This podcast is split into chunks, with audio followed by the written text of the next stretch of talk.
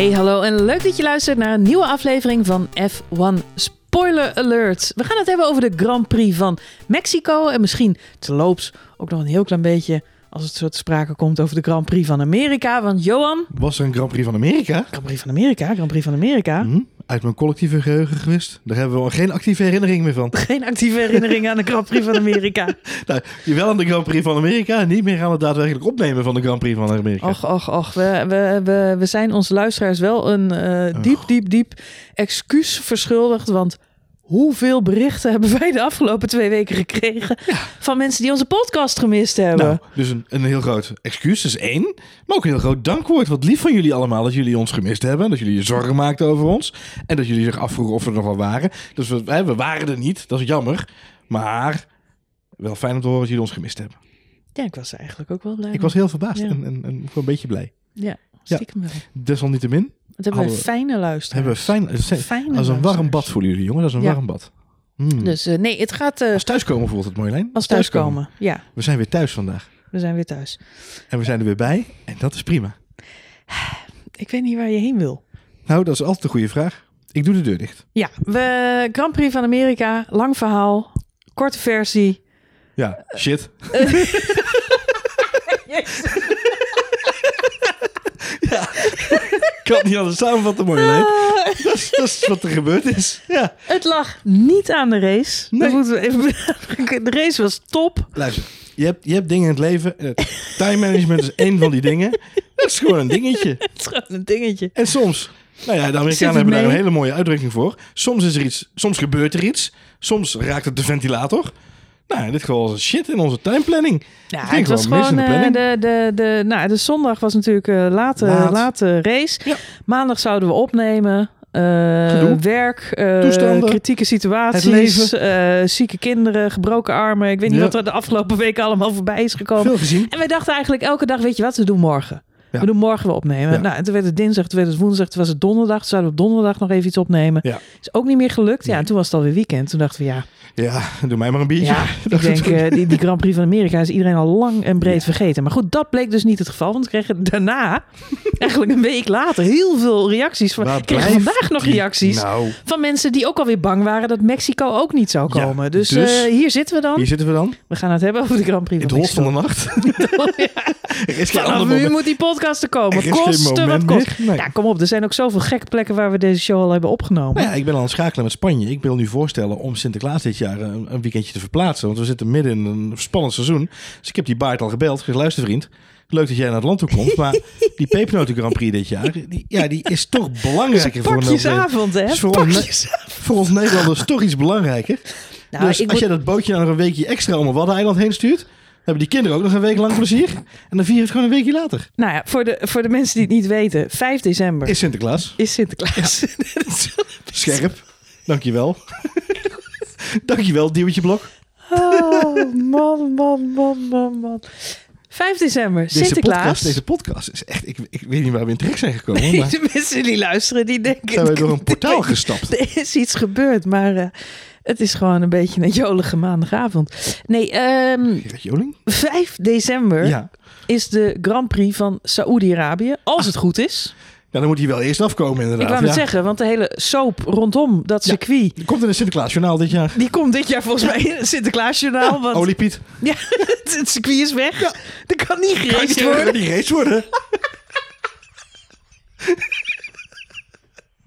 De curbstones...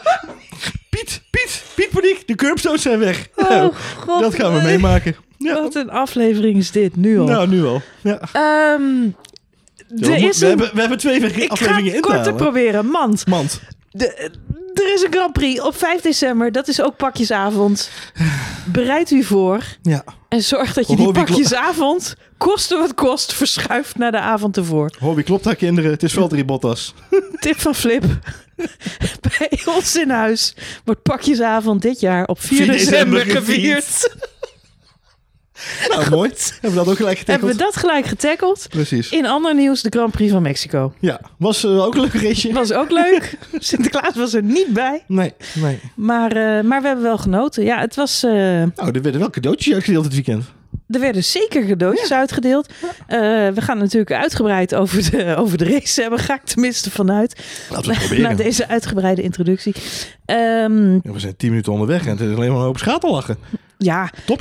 En we moeten aan de bak, want dit is pas weer de eerste. Want volgend weekend hebben we weer een race. Dus het is nu even doorpakken. Johan? Nou, die tripleheaders is wel echt, hè? Ik vind het leuk. Iedereen heeft het heel over al die mechanics die het zo zwaar hebben. En een heftige periode voor de coureurs. En ze moeten de wereld over. En de journalisten gaan van weg. Maar niemand heeft het over de podcastmakers. Nee, die thuis op de bank zitten. En Sinterklaas moeten verschuiven. Ja, precies. Niemand. Nobody bets on I. Nee. Ik vind het echt heel apart. Is gewoon pittig, zeg jij. Ja, nee, dat is zeker waar. Je zult maar en een baan hebben en een podcast moeten opnemen. Ja, je hebt helemaal gelijk. Houdt niet over. Nee, ja, je hebt helemaal gelijk. Maar we hebben wel genoten van de Grand Prix van Mexico. Echter, jij zei terecht, we zaten deze aflevering voor te bereiden. Oh, geloof het of niet, mensen. Maar deze podcast wordt daadwerkelijk voorbereid. En jij zei, het was wel, voor mijn gevoel, het was een beetje de race van de onvervulde belofte. Ja, mooi hè? Volgens mij waren er 3 verhaallijnen die... De onvervulde verlangens? De onvervulde... Ik weet niet waar deze poëzie over heen gaat. Verlangens. Leg even uit wat je daarmee bedoelde. Misschien wilden we het wel. Nou, na aanloop naar deze race waren er 3 verhaallijnen die heel erg groot uitgelegd werden. En volgens mij zijn dat de 3 verhaallijnen die we vandaag ook gewoon even moeten bespreken in onze podcast.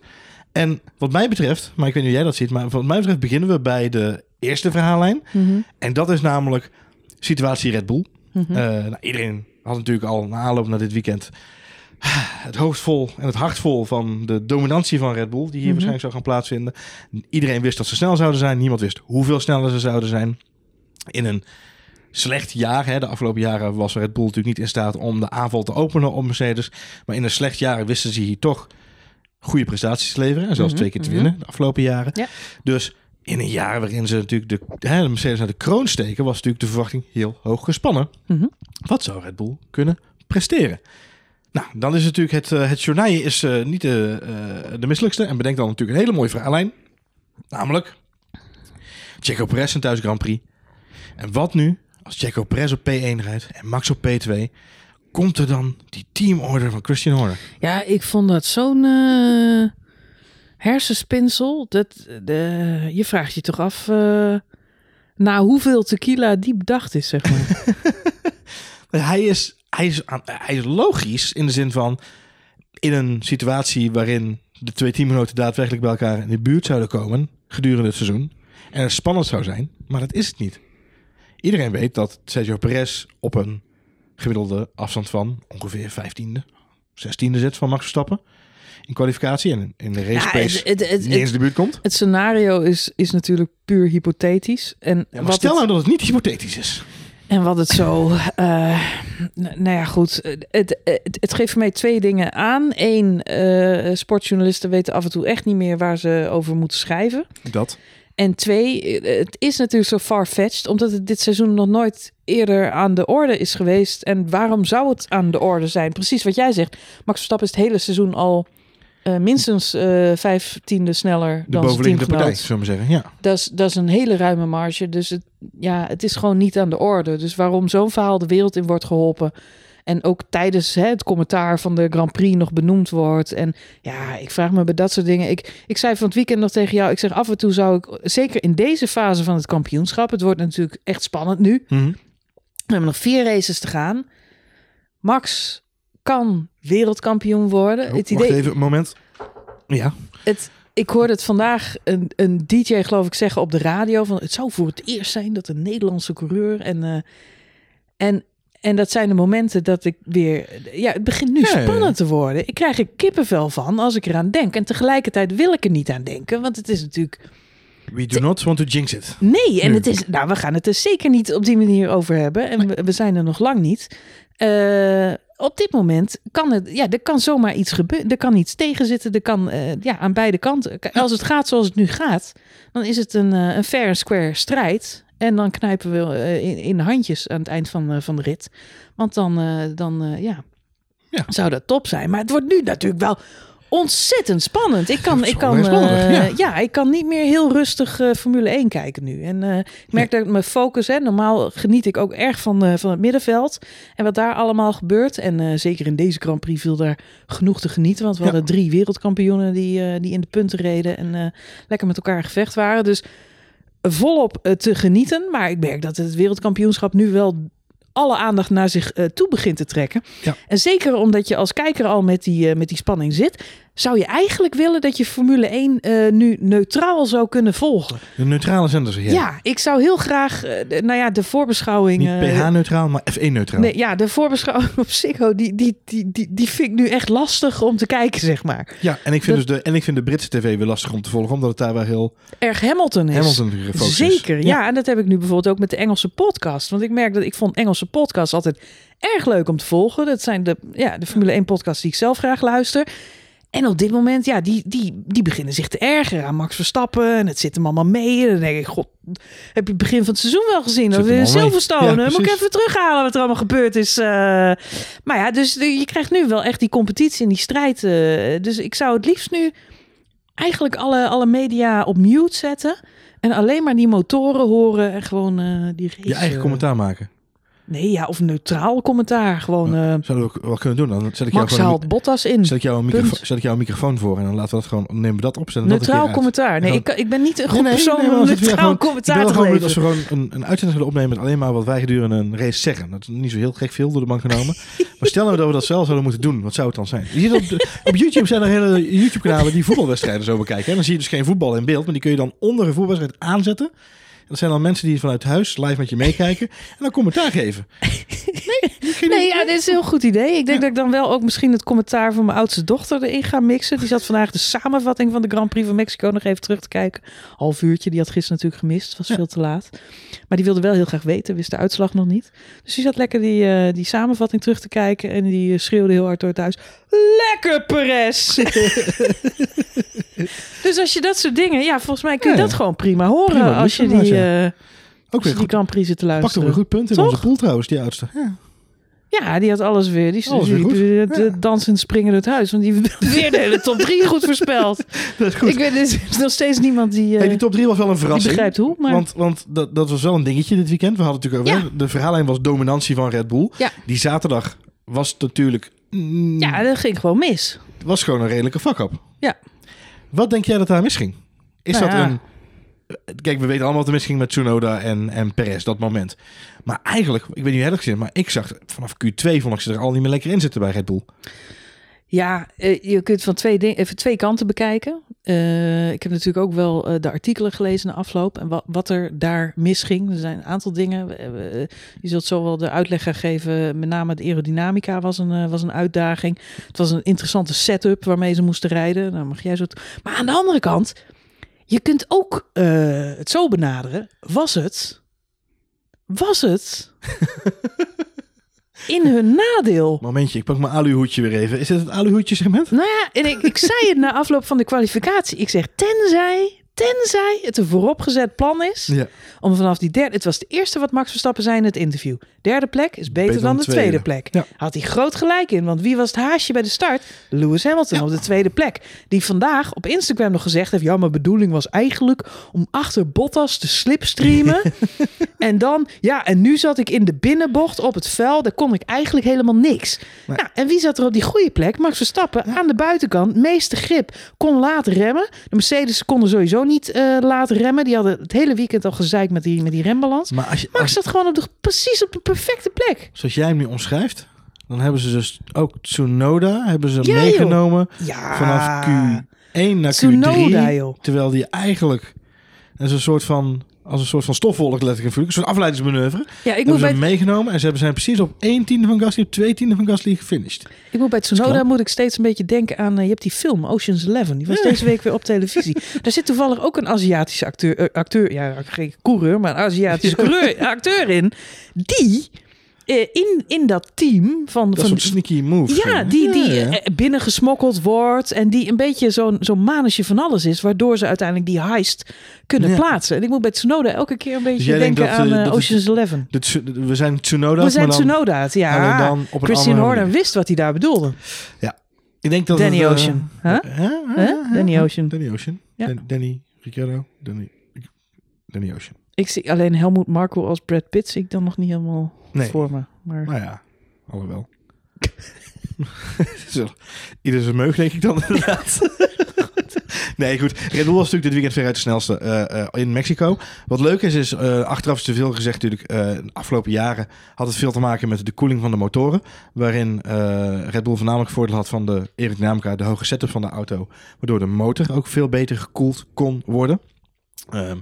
Dit jaar, en dat heeft Toto Wolff ook na afloop toegegeven, is het zo dat ze bij Mercedes wel echt een sprong gemaakt hebben in die motor. Met name Valtteri Bottas, die heeft een keer of 6 geprobeerd de afgelopen weken.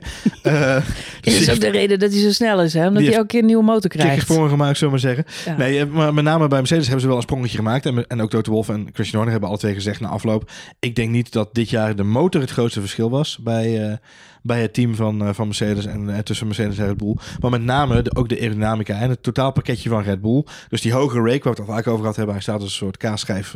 Plakje kaas staat hier op die hoog achter op zijn wieltjes. Hij is ook groter en breder. Hè? En hij heeft natuurlijk, wat grappig was, ze reden hier met de Monza-vleugels. De Monza-spec-vleugels. Die enorme grote achtervleugels bij Red Bull. Maar ja, dat had ook wel zijn nadelen. Want een van de dingen die we zagen is dat ze gedurende de kwalificatie ineens last kregen van scheuren in de vleugels. Dat komt namelijk, ze rijden wel met de Monaco-vleugels, maar ze rijden op de snelheid van Monza. Dus die vleugels krijgen veel meer tegendruk te verwerken dan dat ze normaal gesproken krijgen op zeg maar even een Monza, wat natuurlijk een redelijk kort en bochtig circuit is. Dus dat was een uitdaging. Je zag ze ook veel met die tape aan de slag de afgelopen dagen. Eigenlijk in die kwalificatie lang bezig bij Verstappen, lang bezig bij Perez ook. Maar dat was eigenlijk de reden waarom ze bij Red Bull dat totaalpakketje redelijk op orde hadden. Goede vleugels, goede setup van de auto. En daardoor hadden ze het voordeel dat ze de banden ook veel beter eigenlijk op temperatuur konden krijgen. Dat is eigenlijk het totaalpakketje wat Red Bull als voordeel had. Wat was nou, los van Yuki Tsunoda, de Tsunoda move, wat is nou het grootste verschil tussen Q2 en Q3? Is de baantemperatuur. En het feit dat die baan, die werd heel snel warm. Was veel warmer dan 2 jaar geleden bijvoorbeeld. En dat zorgde ervoor dat Mercedes een klein voordeeltje had. Namelijk, die konden hun voorbanden veel sneller in de juiste window krijgen. Waarbij ze eigenlijk in de training hadden ze het probleem dat ze de achterbanden in de window kregen. Maar dan maakten ze hun voorbanden te warm. En nu hadden ze de baantemperatuur mee. Waardoor ze eigenlijk de banden gelijkmatig konden verwarmen. Zonder dat het gelijk slijtage oplevert aan die achterbanden. Dus de baan kwam, en dat zegt iedereen al zo mooi, hè, de baan viel naar Mercedes toe. En dat is wat daar gebeurde. En dat is, daar hebben ze bij Red Bull volgens mij gewoon niet goed op geanticipeerd. En ik denk dat uiteindelijk, Q2 zag je het al gebeuren. Q2 was het al niet best. Hè, wordt uiteindelijk Leclerc en Bottas nog voor Verstappen. Als er een Ferrari boven een Red Bull eindigt op deze baan, dan weet je dat er iets niet goed is in de setup. Q3, ja, dan zie je dat Max een leuke bankerlap neerzet, maar dat Valtteri Bottas daar veel sneller onderdoor kan. En dat verschil, ze verliezen ik geloof 18e of zo, dat is gewoon te veel. En dat is niet alleen maar een stuurfoutje of een momentje, maar dat is ook gewoon echt dat die banden niet goed op temperatuur waren en ze daardoor niet het perfecte uit die auto konden halen. Ja, eens. Nou goed, ik zei na afloop van de kwalificatie van het kan ook nog een voordeel zijn, want ze zitten nu weer in de underdog-positie. In Amerika werkte dat hele scenario natuurlijk hartstikke goed voor ze. Op dat moment realiseerde ik me nog niet en dat bleek natuurlijk tijdens de race. Ja. Mexico is een circuit waar je lastig kunt inhalen. En zeker met de afstellingen van de auto's dit jaar, als je vast zit achter iemand, kwam je er eigenlijk gewoon niet voorbij. We zagen dat op meerdere plekken. Het meest in het oog springend was natuurlijk Perez, die uiteindelijk gewoon niet voorbij Hamilton weet te komen. Nee. Heeft natuurlijk ook alles te maken met het feit dat beide coureurs daar eigenlijk niet hun podium willen vergooien. Hamilton, als Perez het geprobeerd had, dan had Hamilton waarschijnlijk echt wel die ruimte gelaten. Want derde plek is beter dan niks. Geen plek, ja. Maar Perez, die gaat daar natuurlijk niet voor thuispubliek alle risico nemen. Nee, ja, wat nog eigenlijk in die strijd nog veel, om dan dit voorbeeld te onderstrepen, wat nog veel duidelijker was, zei ik in mijn McLaren-trui vandaag, is het feit dat de situatie was op een gegeven moment dat Hamilton en Perez alle twee achter Lando Norris aanreden. En het duurde wel 3 rondes voordat Hamilton überhaupt snelheid had om binnen de 1,3 seconden te komen, ja, die hij nodig had om een blauwe vlag te triggeren. Want hij kon niet eens een blauwe vlag triggeren. En toen zei hij ook over de boordradio, I can't get close. Het is een soort returning story dit seizoen aan het worden. Gag, ja. Ja, een Mercedes die vastzit achter een McLaren. Hoe vaak hebben we dat scenario nu al gezien? De andere plek in het veld waar het natuurlijk gebeurde waren Ricciardo en Bottas. Ja. Die het bij de start met elkaar aan de stok krijgen. Overigens, wiens fout vond jij het? Nou, dat is grappig dat je dat zegt. Eerste instantie denk je Ricciardo, want komt van achteren, maakt inderdaad een late remactie en hij weet dat er iemand voorlangs kan komen. Zo simpel is het. Mm-hmm. Dus zowel Perez als Bottas zitten daar op het scherp van de snede.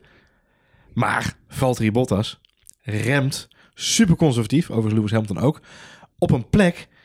Hij rijdt dan met P3, P4. Je weet dat het hele veld nog achter je aankomt op dat moment. Ja, Bottas doet een aantal dingen fout bij de start. Eén, het meest in het oog springende is natuurlijk die remactie die veel te vroeg is. Ja.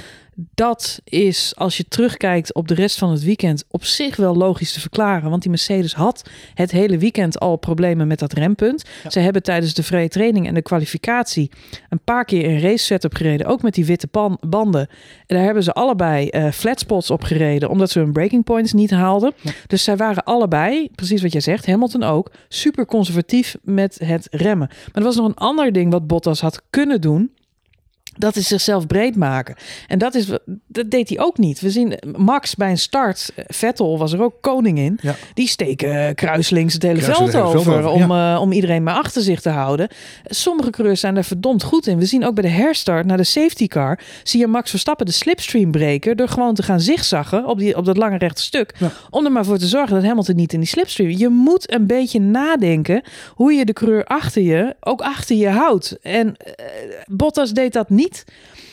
Maakt een start, rijdt eigenlijk pomtidom. Het is ook heel grappig als je het vanaf de boordcamera ja. van Bottas bekijkt. Nou, die weet niet wat hem overkomt. Want die rijdt gewoon hartstikke idee. Ja, maar hij kijkt midden op de baan. Hij kijkt rechts. En dan zit hij naar Hamilton te kijken. En dan denk je, oh, daar komt Hamilton. En dan pas de derde keer kijkt hij naar links. En dan zit Verstappen al naast hem.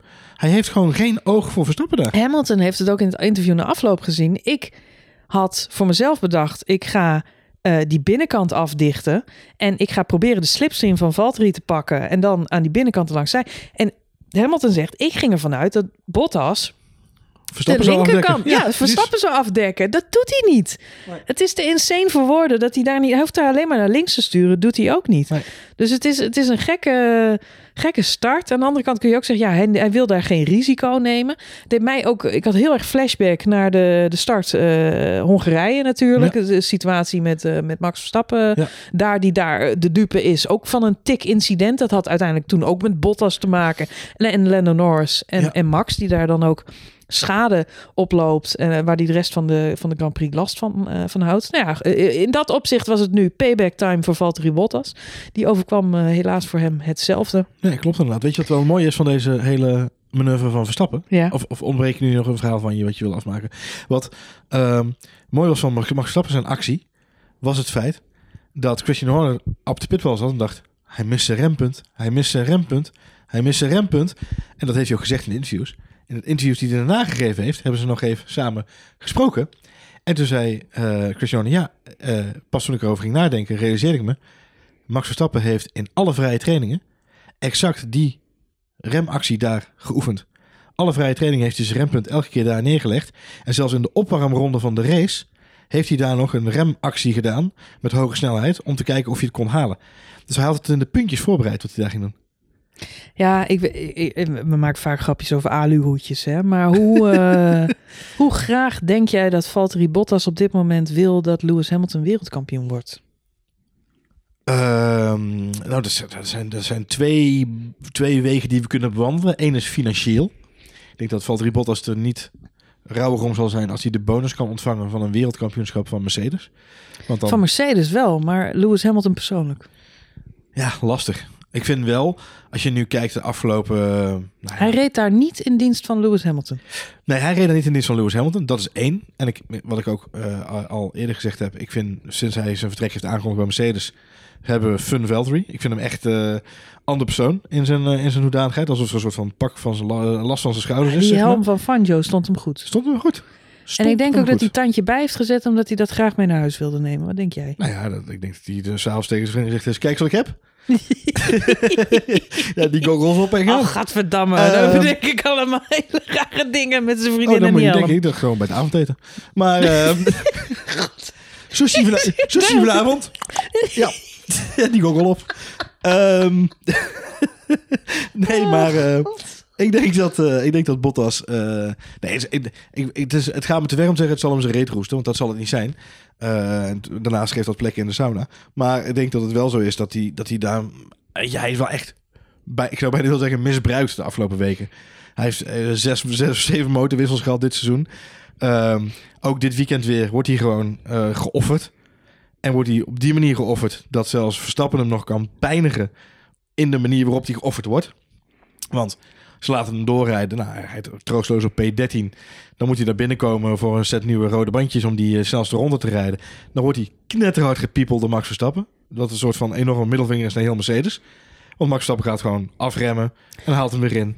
Zeker. Er is wel een risico wat hij daar niet moet nemen. Nou, dat is achteraf ook wel tegen hem gezegd, denk ik hoor, door deze en gene. Dat maar wat daar wel gebeurt, is dat hij feitelijk gewoon gepiepeld wordt door Verstappen. Waardoor hij opnieuw naar binnen moet. En die dus nog langer in moet gaan zitten wachten. Want dan gaan ze gewoon een gat voor hem creëren. Het geeft aan. En dit allemaal om een puntje weg te halen van het wereldkampioenschap. Want daardoor staan ze nog nummer 1 in het kampioenschap. Daar heb ik wel mijn mening over. En Red Bull zou hetzelfde hebben gedaan. Daar ga ik allemaal van uit. En het mag... Maar ik moet nog vaak terugdenken aan de vele opmerkingen... die gemaakt zijn aan het adres van de heer Toto Wolff. Want dat was zo'n sportliefhebber en zo'n sympathiek man... die echt hart heeft voor de sport... en die het ook mooi vindt als anderen winnen. En echt een eerlijke, faire sportman is. Daar heb ik dit seizoen nog vaak aan teruggedacht. En met name, weet je wat ik gisteravond ineens afvroeg?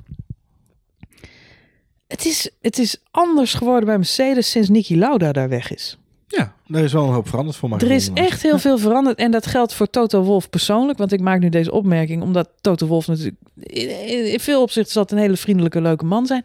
Vind ik dat hij dit jaar zichzelf van zijn meest sportieve gentleman kant laat zien? Nee, maar niet in interviews, niet in sportieve keuzes... niet in de manier waarop hij juicht om dingen waarvan ik denk... nou ja, hè, ik kan zo uit zijn plaat gaan om een pole position of om iets... terwijl ik denk, ja, jeetje man. Ik vind de hele sessie battle tussen Horner en Toto Wolff... nu af en toe een beetje cringy worden. Ik erger me dit seizoen echt aan Toto Wolff. Ik vind hem vaak Christian gewoon op het onfatsoenlijke af en toe. Christian Horner is wel iemand die daar graag olie op het vuur gooit. Waar ik Christian Horner wel gelijk in moet geven in deze hele discussie... is het feit, niet het feit dat hij een team heeft gekregen van Ross Brawn... in dit geval, met al een getekende coureur. Alhoewel je daarover kunt discussiëren. Maar wat ik vooral wel vind, is dat dit is wel het eerste jaar... onder leiding van Toto Wolff, dat Mercedes zo verschrikkelijk onder druk staat... En de werkwijze van Wolff, want laten we dan even de wat er eigenlijk tot op dit seizoen de common sense was in de Formule 1-wereld is de manier van werken die Toto Wolff heeft geïntroduceerd bij Mercedes zorgt voor dit succes samen met Hamilton en sinds de komst van Bottas met Bottas samen. Dus de way of working van Wolff, de Wolff way of working, dat zorgt voor het succes wat er nu ligt. Nou, laten we die theorie dan even aanhouden voor nu. Dan is dit voor het eerst in die jaren dat hij bij Mercedes zit... dat die theorie onder druk komt te staan door een ander team... die het daadwerkelijk langer volhoudt dan Ferrari 2018 uit mijn hoofd. Ja. En je ziet dat de scheuren groter en groter en groter worden. En dat vind ik wel opvallend. Dat ik denk, joh, als je nou inderdaad overtuigd bent van je way... als het nou echt jouw way of working is, als het nou echt jouw visie is en jouw beeld... en ik vergelijk het even met een voetbaltrainer of een basketbal. Phil Jackson bij het basketbal, om niet gelijk weer een voetbaldiscussie te beginnen... maar Phil Jackson in het basketbal had een bepaalde visie... bij hoe de sport gespeeld moest worden. En dat zorgde ervoor dat hij keer op keer weer een team bij elkaar kon krijgen... en dan stopte er een keer een grootheid, of het werd weer een keer iemand verkocht... maar hij kon altijd wel weer zorgen dat het aan elkaar gebreid werd... en dat het een machine werd. Dat zie je in het voetbal nu ook wel terug bij bepaalde clubs. Er zijn altijd teams die het weer voor elkaar krijgen... om toch weer een sterke formatie neer te zetten. En als Toto Wolff zich dus echt overtuigd zou zijn van zijn visie... dan zouden ze nu toch geen bekvechterij doen met Christian Horner. Dan ben je toch gewoon overtuigd van het feit dat je kampioen gaat worden... ondanks het feit dat het nu de kaarten anders liggen... Ik snap het gewoon niet. Ik ben gewoon verbaasd over de soort straatvechtermentaliteit die ineens naar boven komt. Nou, ik irriteer me aan zo'n puntje wat dan weg wordt gepakt. Ja. Dan denk ik, jongen, ga naar het wielrennen of zo. Daar hebben ze allemaal van dat soort tactieken. Ik snap het, want het is een punt. Maar ja, ik zie het beeld alweer voor me. Straks wint Hamilton het kampioenschap op 1 punt. En dan is dit misschien dat punt. Nou, en dan gaat hij uit zijn plaat. En dan stromen de tranen over hun wangen. En dan staan ze voor de camera te glimmen en te shinen. En dan denk ik, waren jullie dit seizoen het beste team? Of hebben jullie je tweede coureur op deze manier een puntje laten wegpakken. En ik blijf, en ik vind het zo ontzettend sterk dit seizoen van Max Verstappen. Ik vond het al een sterke gast. Ik vind hem tot nu toe een zo goed als foutloos seizoen rijden. Max zou zeggen, als hij deze vraag zou krijgen, Max zou zeggen, je moet gewoon zorgen dat je aan het eind van het seizoen met meer dan 20 punten dat kampioenschap binnenharkt. En dan is al deze discussie niet nodig. Het zou niet moeten neerkomen op één puntje. Je moet gewoon met overmacht het kampioenschap binnenhalen. Jawel, en dat zij daar wel aan vastklampen, dat zegt meer over hun dan over onszelf. En dat is de enige wijze les. En ik hoop dat die mentaliteit zegeviert. Maar laten we wel wezen, dat is... Je hoopt dat mensen zo zijn. Je hoopt dat menselijk gedrag is, weet je... Positiviteit zegeviert boven negativiteit. Punten halen en races winnen op je eigen merit... is sterker dan punten weghalen bij je competitie. Of Bottas motorwissels laten pakken. Of, ik bedoel, kom op, het hele seizoen draait nu toch al... om op wat voor manier dan ook Red Bull te saboteren. Ja, maar of... ik denk wel dat je het over twee assen moet bekijken in dat opzicht, om daar even in autosporttermen te houden. Nou, de ene is het Drivers Championship, dus het kampioenschap, dus de coureurs. Mm-hmm. Ik denk dat dat een strijd is, maar ik denk dat dit wat ze afgelopen weekend gedaan hebben, puur en alleen te maken heeft met het constructeurskampioenschap. Ze wisten dat Bottas geen punt ging pakken. Ze wisten dat ze het konden doen. Had Bottas in de punten gereden, hadden ze dit nooit gedaan. Want had hij op een plek gereden... Nee, natuurlijk niet, want dan had hij meer punten gepakt. Dus dat is echt obvious. Nee, maar dan hadden ze ook niet zelfs Ronnie weggehaald bij Verstappen. Dus het gaat niet zozeer alleen om het feit dat ze Verstappen een proberen een puntje weg te kapen. Maar dit gaat ook over het... Ja, het gaat om twee dingen. Je pakt Verstappen een punt af. Dat zorgt ervoor dat hij minder uitloopt op Hamilton. Ik denk dat een mooi meegenomen situatie is. Maar in alle opzichten, je doet het omdat je inderdaad ook in de constructeurs nog een kleine voorbeeldje... Het verschil is, ze hadden gelijk gestaan nu. En ik denk dat ze gaan nu weg met de voorsprong. Het hoort erbij. Niemand, de kraait ook geen haan naar in de media. Ja, het is ook... Nou, jawel, er zijn een aantal media die zich ook afvragen van wat is dan nog de meerwaarde van zo'n slimmelig puntje. Weet je, als dit soort tactieken er nu naar voren komen. Ik vind het, we hebben het in deze podcast vaker gezegd, maar er zijn in sommige sporten ongeschreven regels. Er zijn, in het tennis mag je niet vloeken. Weet je, er zijn van die, dan krijg je strafpunten of weet ik veel. Ik volg geen tennis. Maar je mag het niet. Je bent verbannen van de tennisbaan. Weet ik veel. Het is kort voor het leven. Ja, ik heb geen idee. Ik heb ooit een keer een potje getraind, maar ja, toen werd ik weggestuurd. Nee, ja, maar er zijn bepaalde ongeschreven regels. En dat heeft met sportiviteit te maken en met bepaalde dingen doe je niet. En in Formule 1, nou, dit gebeurt nu. En ik denk alleen maar bij mezelf, het mag. En ik denk dat Red Bull het waarschijnlijk ook wel gedaan zou hebben. Het is een beetje Sergio Ramos die expres een gele kaart pakt in de wedstrijd tegen een middenmotor. Ja. Zodat hij de volgende wedstrijd geschorst is en dan in de kwartfinale met een lege... En weet je wat Fernando Alonso dan zou zeggen? Karma. Ja. Nou, dat is denk ik het verhaal. Laten we daar dan op hopen. Hè? Goed. Hey, weet je, het wereldkampioenschap gaat tussen twee coureurs. Dat is duidelijk in de races, want ze rijden gewoon weg bij de rest. Dus de discussie van de onvolmaakte belofte van Sergio Perez... die misschien wel een teamorder zou moeten krijgen. Weet je, ik denk dat hij trots en blij zal zijn... dat hij uiteindelijk dik 11 rondes aan kop heeft gereden. Als eerste Mexicaan in de Mexicaanse Grand Prix... en als eerste Mexicaan naar het podium toe mocht... dat hij daar maar dat was een feest daar. Ik denk dat ze nog in de kroeg zitten met z'n allen. F1 Fiesta. Ik denk in elk geval die vader van Perez. Ja, maar die doet ook al zijn werk vanuit de kroeg. Die werkt namelijk in de regering daar. Dus die werkt gewoon uit de kroeg. Jij dacht dat hij ook op het podium stond. Hè? Dat mannetje leek precies op hem. Maar dat was hem niet. Dat was Popo Perez was dat. Hij stond wel, begreep ik, in het vierkantje om ook interviews te doen na afloop. Wie, papa? Ja. Papa Perez? Ja. Oeh, papa. Die liet ze gewoon door iedereen interviewen. Nee, het was één grote familiefiesta. Het was een goed feest. En waar Max goed aan meedeed trouwens. Ik wou net zeggen, dat deed hij hartstikke netjes. Ja. Hartstikke leuk. Ik heb vandaag erg genoten van het filmpje van Max Verstappen. Die, terwijl hij dus onder de vloer van de tribune zat. Omdat hij op zijn autootje natuurlijk naar boven gelift werd. Mm-hmm. Maar wel heel keurig stond mee te applaudisseren.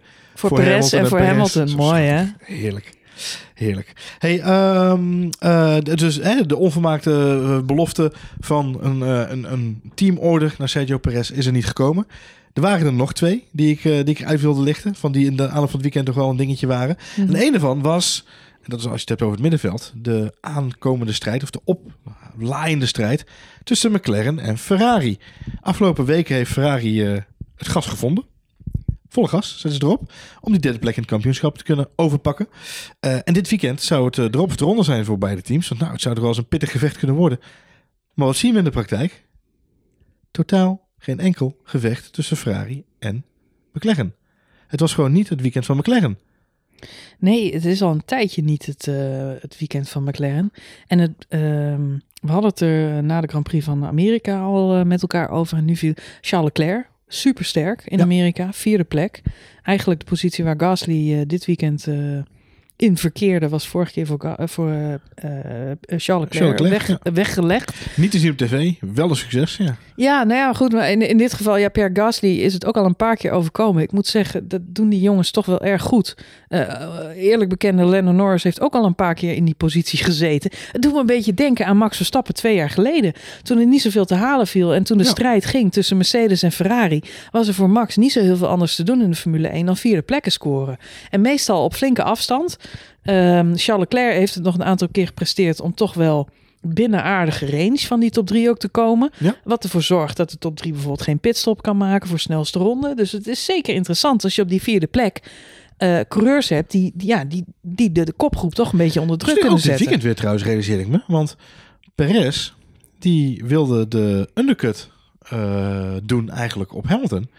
Maar hij had niet genoeg tijd in zijn. Hij had niet genoeg ruimte naar achteren toe. Naar Sainz en Leclerc. Ja, klopt. Leclerc reed daar heel goed strak achter. Ja, klopt. Overigens, goed, nog even over. Want je noemt het nu van Perez. Ja. Perez had natuurlijk.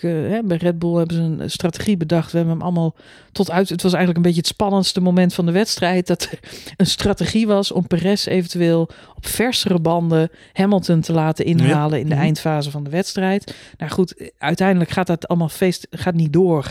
Omdat Perez, denk ik, geen risico wil nemen. Maar ik denk wat ook echt meespeelde is het feit dat het echt heel moeilijk inhalen was op Mexico. We zagen dat, jij noemde net al Bottas en Max Verstappen. En die zaten ook dicht bij elkaar. Je noemt al de achterblijvers. Hamilton die Norris in moet halen. Ja. Het was al moeilijk om de blauwe vlaggen in te halen. Ja. We zien Max Verstappen, die komt eigenlijk vrij snel in het begin van de wedstrijd al achter achterblijvers terecht. Doet hij best lang over. Klopt. Dus het was in alle opzichten gewoon lastig in te halen. Dus ik weet niet of die late pitstop van Red Bull, ja, of dat ooit goed had kunnen uitpakken. Wat interessant was aan die strategie. Mm-hmm. Want ik zag vandaag op internet, er werd nog wel een beetje gespeculeerd. Had Perez niet gewoon die overcut moeten doen?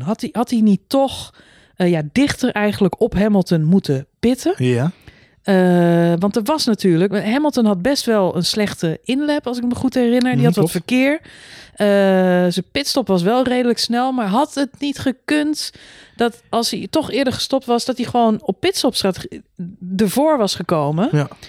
Echter had je dan het scenario gehad dat Perez de hele Grand Prix onder druk had gestaan van Hamilton.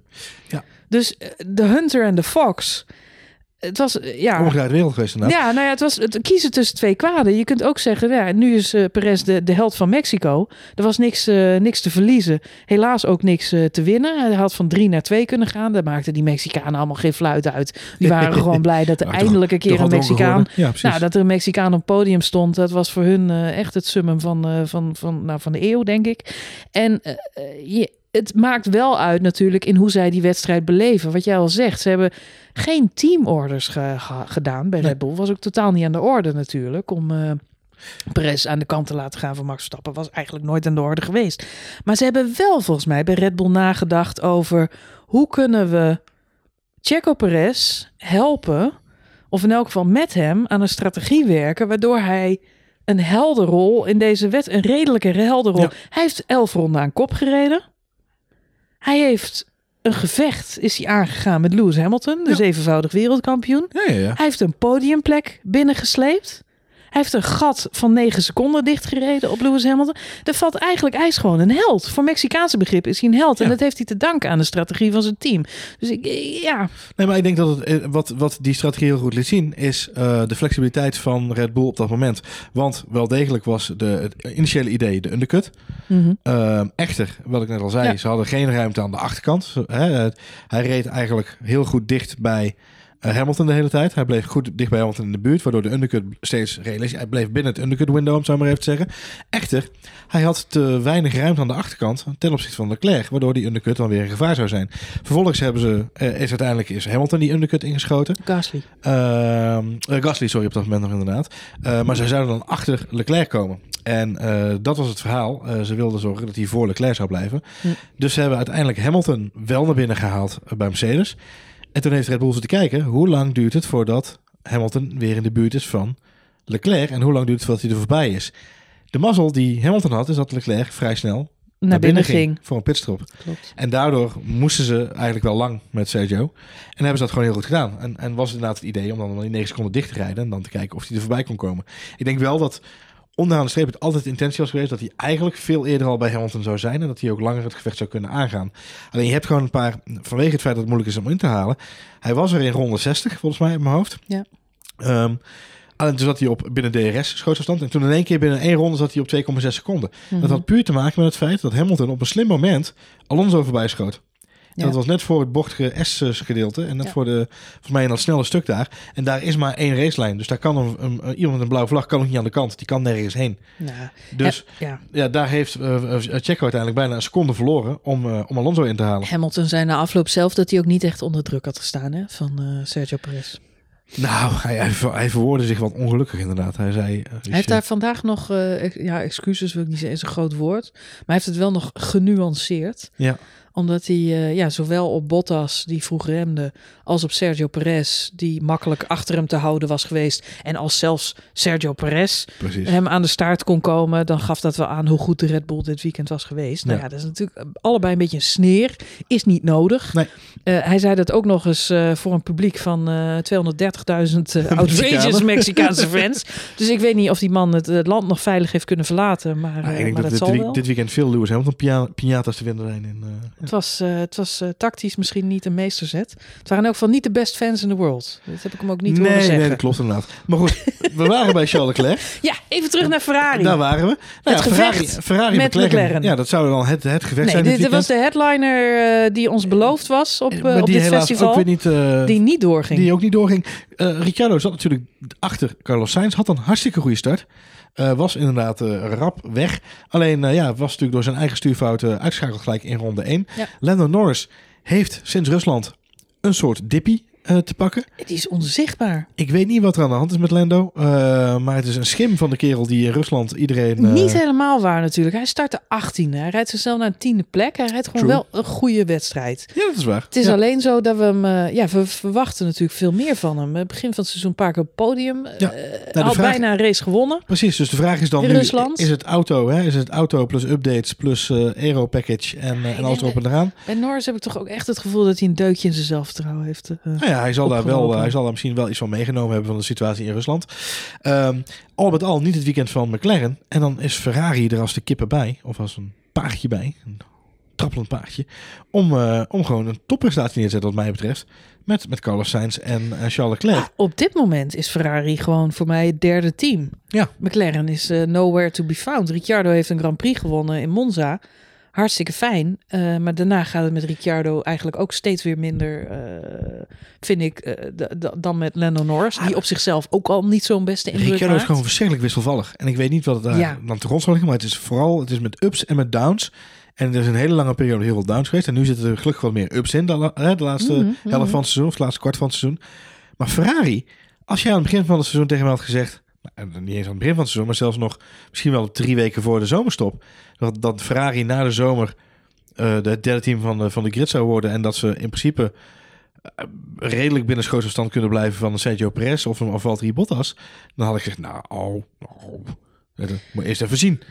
Ja, eens. Maar ze hebben toch een aantal hele goede upgrades doorgevoerd. Nou, eens. De snelheid in die wagen is zeker toegenomen. En dat had niemand verwacht aan het begin van het seizoen. Ze zijn op dit moment gewoon de derde snelste auto. En Carlos Sainz. Overigens, weet je nog, Monaco waren ze ook zo goed, hè? Dit is wel weer zo'n circuit wat ze volgens mij... Nee, zeker. Het zal ook wel weer circuit-specifiek zijn. Maar even kijken naar de prestaties van Carlos Sainz naast Charles Leclerc, die natuurlijk al een jaartje daar rondloopt.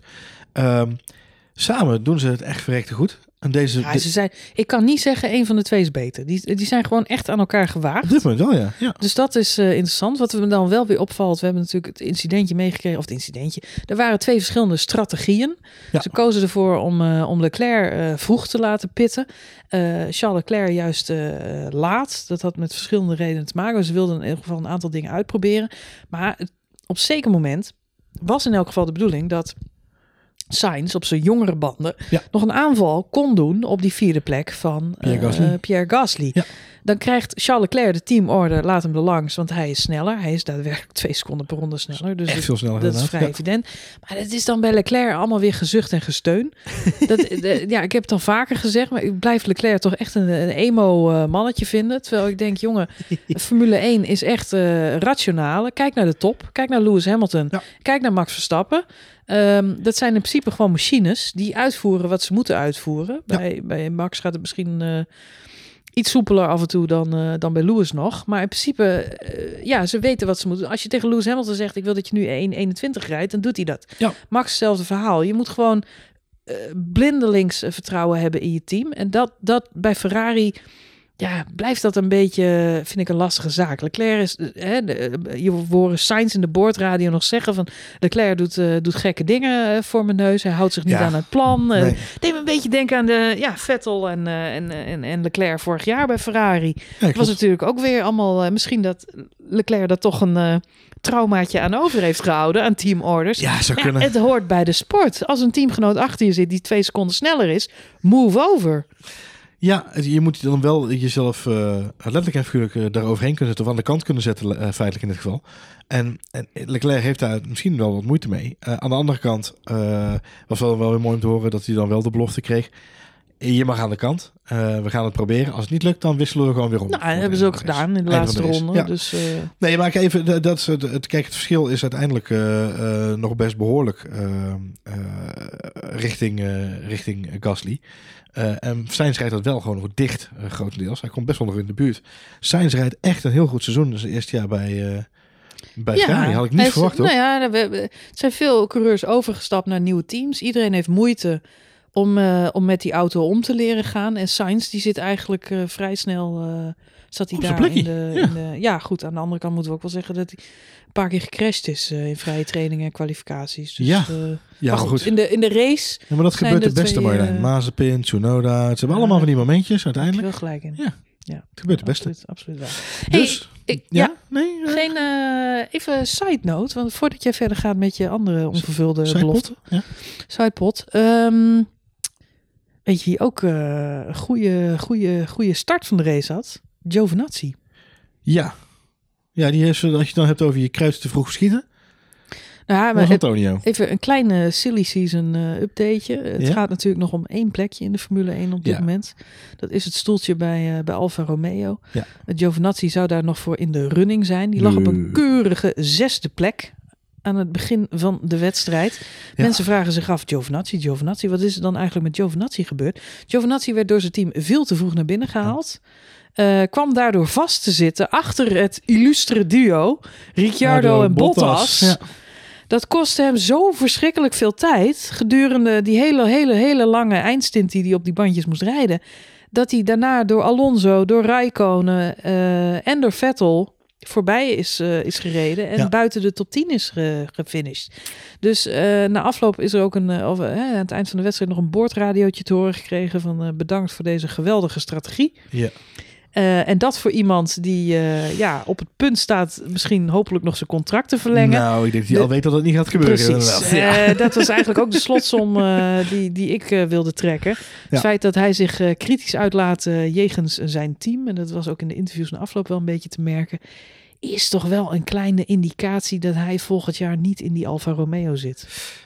Nee, ik denk dat Zhou, de Chinese coureur, daar volgend jaar in gaat rijden. Er zijn 2 dingen die belangrijk zijn, of eigenlijk 3 dingen die je bij elkaar moet optellen. In Amerika was nog lang sprake van het feit dat Michael Andretti in het Sauber-conglomeraat zou gaan stappen. Daar een flinke som geld voor zou neerleggen en dan op die manier uiteindelijk toch ook weer een tweede Amerikaans team in de Formule 1 zou pushen. Dat is stuk gelopen. Terwijl eigenlijk iedereen in de Formule 1 al dacht... nou, dat gaat gebeuren. Maar dat is niet gebeurd. Dat is één. Sauber wilde niet te veel controle uit handen geven. Tweede wat er is gebeurd... is dat de Grand Prix in China verlengd is... met nog eens 3 jaar. Tot 2025. En daarbij dan opgeteld dat de mensen achter Zhou... 35 miljoen willen betalen voor het stoeltje... waar nu Giovinazzi zijn billen in zitten. Dat is een optelsom die gewoon ook te maken heeft met keiharde euro's... en met zakelijke afwegingen. Ik denk dat daar volgend jaar Zhou in zit... en dat hij vanuit Formule 2 de overstap gaat maken. Is dat het leukste voor de sport? Weet ik niet. Giovinazzi heeft wel degelijk de kansen gehad dit jaar... om te laten zien wat hij in zich heeft. Finish volgens mij nu voor de 7e keer of 6e keer... op de 11e plek, net buiten de punten. Super zuur natuurlijk. Maar ja, in een weekend waarin je teamgenoot... uiteindelijk 8e wordt... Ja, weet je, had je er eigenlijk iets dichterbij moeten zitten. Zo zuur dat hij... de dijk van de wedstrijd van Kimi Räikkönen. Ja. Die is na Zandvoort, waar die natuurlijk niet heeft gereden vanwege corona. Nee, want die strandvakantie. Ja, heeft natuurlijk even geduurd. Een aantal hele slechte races. Het was echt even helemaal gedaan met Kimi Räikkönen. Ik hoorde een podcast voorbij komen. Daarin zeiden ze, volgens mij is Kimi Räikkönen niet meer teruggekomen na zijn corona. Heeft hij gewoon een replacement gestuurd. Ja. Maar dit weekend was hij er weer, in volle glorie. Zeker. En zoals we hem kennen... Ja. Lekker aan het racen, onder andere... Ook, in een bekend omveld ook natuurlijk. Ja, tussen Vettel en Alonso. Het was Vettel gewoon... en Alonso, de 3 wereldkampioenen. Ja, ik heb genoten. Ja, nee, maar dat deden ze goed en dat was het leuk om te zien. En dat was, het is jammer dat Alonso, die had aan het einde nog een slechte stop... of die had, waardoor die wat... Terugviel inderdaad. Ja, en eigenlijk, op een maar waardoor er niet meer echt een gevecht tussen die mannen ontstond. Nee, maar dat zijn ze ook veel te oud voor die jongens. Nou, het moet een beetje rustig gaan doen. Die hebben gewoon een neutje gepakt s'avonds... en die hebben tegen elkaar gezegd... nou jongens, we hebben lekker gereden vandaag, toch? Ik denk dus Kimi wel lekker het tequila achterover heeft geslagen. Wat denk jij? Ja, advocaatje. Ja. Goed, ga verder. Nou ja, de derde onvervulde belofte van het weekend. Ja. We hadden hem al eventjes in onze Ferrari bitje te pakken. Ja. Dat was natuurlijk Pierre Gasly. Met name Alfa Tauri. Want er was natuurlijk ook een deel van de fans en van de pers... die dachten, nou... als Max Verstappen en Sergio Perez met die Red Bull Honda daar de boel op stel te gaan zetten... dan moet dat Alfa Tauri er ook lukken. Want die hebben ook een Honda-motor en die hebben dezelfde soort setup. Dus zou het zomaar eens kunnen zijn dat Pierre Gasly de beide Mercedes kan gaan splitten dit weekend. Nou, goed, maar we hebben het net uitgebreid over Pierre Gasly gehad... maar die heeft toch een prachtige 4e plek gereden? Die heeft een prachtige 4e plek. Die zet hem bij de start, zet hij hem nog even naast Perez neer. Ja, en daarna rijdt Perez wel 50 seconden weg. Ja. Of 40 ongeveer. Ja, nou ja, goed. Dus uiteindelijk is het gat wel gewoon echt groot. Wat grappig is dat we nu voor het eerst kunnen zeggen... dat Perez 40 seconden ergens wegrijdt. Dat het niet alleen de top 2 is... of de top 3 met Bottas, maar nu ook Perez erbij is. Maar kijk Gasly rijdt een bizar goed seizoen. Het is echt... We zien het deze week ook weer niet. Maar hij rijdt echt een bijzonder goed seizoen. Dus ik geloof dat ze nu 107 punten hebben bij AlphaTauri. Dat zijn net zoveel punten als vorig jaar aan het einde van het seizoen. Alleen nu zijn er nog 4 wedstrijden te gaan. Ja, en het grote verschil is... bij Red Bull was hij de tweede man. En was het zijn teamgenoot die alle punten harkte. Ja. Nu is hij degene die alle punten binnenharkt. En heeft hij een wingman die af en toe wel, af en toe niet... maar meestal niet. Nee, klopt. Ja, die zit echt nog in zijn rookie season. Dat is nog niet al te best. Ik zei gisteren na de race tegen jou... Ik kan me zomaar nog zo voorstellen... Perez heeft nu voor een jaar verlengd. Die blijft nog een jaar... Ik denk dat het ook goed is... dat hij nog een jaar... je merkt dat hij nu pas eigenlijk in zijn flow komt. Ja. Perez heeft echt even geduurd... voordat hij die auto goed onder controle had. Nu gaat het stukken beter. Hij kan we zien hem op podiums nu al een aantal keer op rij. Dus het gaat de goede kant op. Dus gun hem nog maar een jaartje. Nog een jaar. Ja, maar dan moet er ook wel... Nee, maar volgend jaar, deze tijd... wil ik niet meer zien dat Perez... niet in staat is om Lewis Hamilton in te halen op dit punt. Nee, weet je, dit jaar kan het nog gebeuren. Ik verwachtte er niet zoveel van. Ik geloof, jij zegt net ronde 61, ronde 60... kwam hij erachter te rijden. Ja. Toen zat hij heel even in de DRS. Toen viel hij terug naar die 2 seconden. Nou, toen ben ik even een pitstop gaan maken. Toen zei ik tegen jou van, dat gaat niet gebeuren hoor. Dat wordt niet meer spannend. Perez gaat er gewoon niet aankomen. En dat is niet alleen ten nadele van Perez. Hè? Want dat is ook groot respect toch wel voor de coureur Lewis Hamilton. Ja. Die of je hem nou mag of niet mag. natuurlijk op eenzame hoogte aan de top staat. Ja, naast Max Verstappen wellicht. Ja. Maar ja, je moet van erg goede huizen komen. Wil je die inhalen? Dan kom je zo wel langs inderdaad. Nee, twee dingen. Eén, ik vind het heel erg moeilijk om dingen te zeggen als volgend jaar wil ik dit zien. Omdat we volgend jaar natuurlijk naar een compleet nieuwe reglementensetup gaan. En ik blijf het heel lastig vinden omdat ik nu de hele tijd denk... We kunnen gewoon niks vergelijken. We weten helemaal nog niks wat er gaat gebeuren. En je hebt een bepaalde verwachting bij coureurs die je nu hebt. Van maar volgend jaar kan hij dan die stap wel maken. Maar dat weet je niet, want dan zit hij misschien wel in een of andere veredelde kart die niet goed rijdt. Met een boerderijmotor erin. En dat is gewoon het moeilijke van op dit moment inschatten. Er zijn een paar dingen die ik hoop. Maar voor volgend jaar hoop ik in elk geval dat de nieuwe auto... dat een auto is die Vettel goed ligt. Nou, dat is een Vettel is die is natuurlijk met de introductie van de hybrid car is die helemaal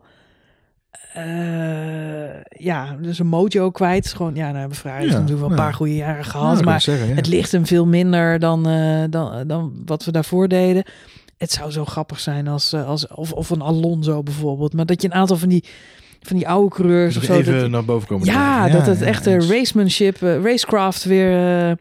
Weer tot recht komt in die nieuwe 2022-auto. En even een kleine side note, maar Perez mag nog een jaartje Red Bull doen. Ja. Benieuwd wat hij volgend jaar doet. Vindt wel dat hij moet blijven verbeteren. Als hij stilstaat, heb ik het gevoel dat hij na volgend jaar zijn stoeltje kwijt is.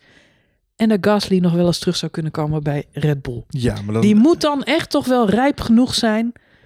om 2023... Dan praat je over 2023... en dan gaan ze ook al nadenken over het tijdperk post-Verstappen... want dan is Max Verstappen zijn contract aan het aflopen... Gaat dan richting, volgens mij is het 2025. Max Verstappen? Bij Red Bull, ja. Die knul is 15. Die kan nog 30 jaar door. Nee, maar bij Red Bull, bedoel ik. Dan gaan ze Pierre Gasly naar voren toe halen... omdat ze ook moeten rekening houden met het feit... dat Max Verstappen nog eens een keer een stap gaat maken in de sport. Waar gaat Max Verstappen een stap maken? Dat weet je niet. Dat is toekomst kijken, hè? Nee. Max Verstappen is groot geworden in het tijdperk...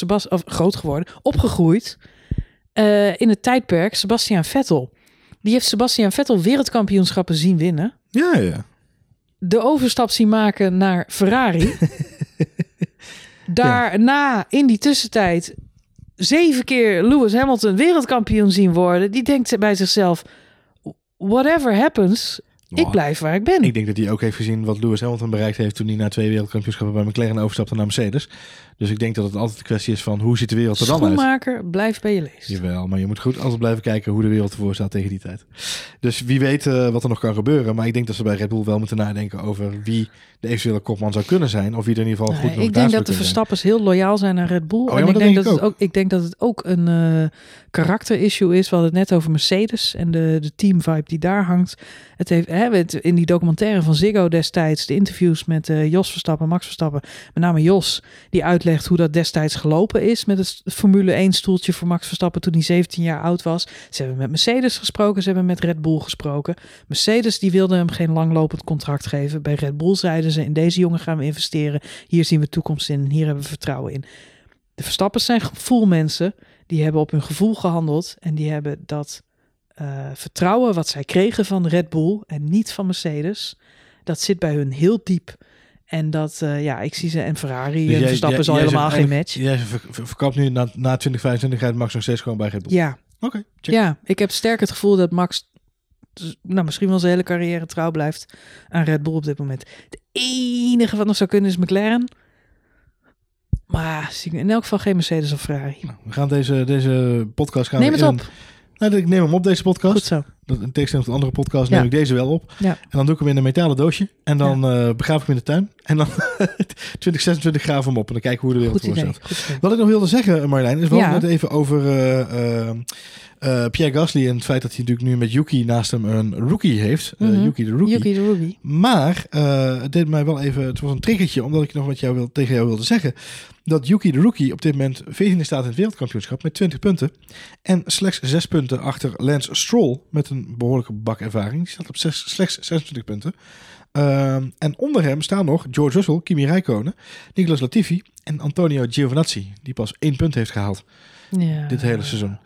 Dus het verschil tussen Antonio Giovinazzi en Kimi Räikkönen is 1 om 10 punten. Het verschil is wel van dien aard voor Giovinazzi. Als je dan zegt, Tsunoda is nog een rookie. Dat klopt, maar hij heeft er al wel 20 bij geschreven. True.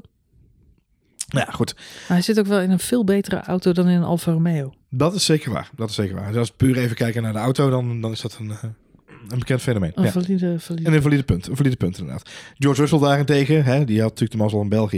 Die zat op 16 punten met Sue Williams. Ja. Die pakken ze nooit meer af. Ik heb nog meegekregen dat George Russell zijn... Drink system. Ja, George Russell moet je niet als klusjesman in huis halen. Want die wilde zijn auto repareren, toen ging zijn drink system. Die wilde tijdens de safety car, als ik goed begreep, wilde hij even over zijn neus heen kijken of hij schade had of hij aangeraakt. En terwijl hij zijn helm naar voren bewoog, heeft hij zijn drinksysteem losgetrokken. Waardoor hij dus de hele Grand Prix geen drinken had. Hij zei wel na afloop dat hij niet helemaal begreep waarom Checo Perez daar vorige Grand Prix zo'n moeite mee had gehad. Nee, is toch een klein leeftijdsverschil, denk ik ook. Dat denk ik ook. Ja, misschien de fitheidsdingen. Overigens, speaking of fitheid, het valt mij nog steeds op dat Lewis Hamilton zich kapot hijgt over de boordradio. Ja, die laatste rondes zijn heel pittig voor hem inderdaad, ja. En ik ga het niet voor hem opnemen. Ik ga geen verzachtende omstandigheden. Maar hij heeft natuurlijk wel een paar keer genoemd. Vorig jaar COVID gehad. Ja.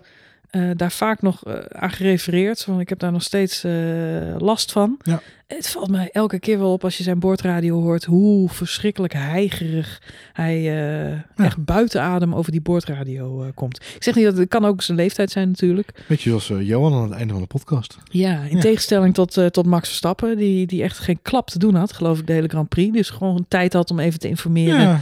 Hoe het precies zat daar achter hem, op 16 seconden achter hem. De kinderen. Ja, hoe is het met Perez? Ja, heel veel leuk doen dit weekend. Ja. Nog andere plannen. Ja. We gaan naar Brazilië. Lekker. Nou. Zou het regenen? Zijn. Heb je de weersvoorspelling al gecheckt? Nee, natuurlijk niet. Oh. Dat doen we allemaal gewoon pas 3 dagen van tevoren, want anders dan slaat het helemaal nergens op. Het is natuurlijk wel altijd een hele mooie race. We gaan naar een sprintrace formatje dit weekend. En dan hou ik toch mijn hart weer een beetje vast, want na de UK en na Monza... weet je natuurlijk nooit wat je te wachten staat in zo'n weekend. Ja, dat zijn over het algemeen niet de beste weekenden voor de Verstappen. 2 van de 2 keer hiervoor was het een DNF voor Verstappen. Oh, het begint nu wel voor het eerst in jaren voor mij echt moeilijk te worden om me te verheugen op op dat Grand Prix weekend. Omdat ik merk dat ik zo verschrikkelijk zenuwachtig begin te raken met nog maar 4 races te gaan. Ja, het wordt wel spannend nu inderdaad, ja. Dus, Nou ja, we gaan het meemaken. Ja. Laten we gewoon... Ik kan niet meer onbevangen genieten van de Formule 1. Het is echt... Nee, dat is wel een beetje weg nu, hè? Ja, het is zenuwslopend, kan ik wel zeggen. Maar het is wel leuk om een keer mee te maken. Ik bedoel, na al die jaren dat je gekeken hebt en dat het eigenlijk natuurlijk... Ja, wat hier eigenlijk bij hoort is laatste Grand Prix in Japan. En 6 uur 's ochtends voor de buis zitten. Ja, precies. Dat is voor mij echt de epiphany van... We gaan naar een sprintrace weekendje. Dat betekent dat we vrijdag aanstaande de 12e om 8 uur 's avonds de kwalificatie hebben. Pittig. Dan gaan we op zaterdagmiddag pas om 4 uur de tweede training in. Hè. De eerste training is dan op vrijdagmiddag. De tweede vrije training op zaterdagmiddag om 4 uur. En dan 's avonds, zaterdagavond, als je het hebt over 2 schermen neerzetten. Zaterdagavond 20:30 de sprintrace. Ja. Van 20:30 tot 9. Ja. Dat is precies op het randje. 21:45 begint het Nederlands elftal, als je dat zou willen volgen. Dus dan moet je eigenlijk even je iPadje ernaast houden. Maar goed. Sprintraceje van 20:30 tot 9 op zaterdagavond. En dan op zondagavond de race. Dat is met bord op schoot. Of misschien snackies. Om 6 uur. 6 uur is dan de race. 6 uur? Ja. Oh, dat is echt weer heerlijke timing als je kinderen hebt. Ja, die kunnen dan gewoon lekker laat naar bed. Zo gaat het met die dingen. Man. Of heel vroeg. Kan ook. Dat kan ook. Jongens, het is donker. Naar boven. Goed. We gaan afsluiten, Marjolein. Want het is voorbij onze... We hebben goed ingehaald. En dan hebben we het nog niet eens over Amerika gehad.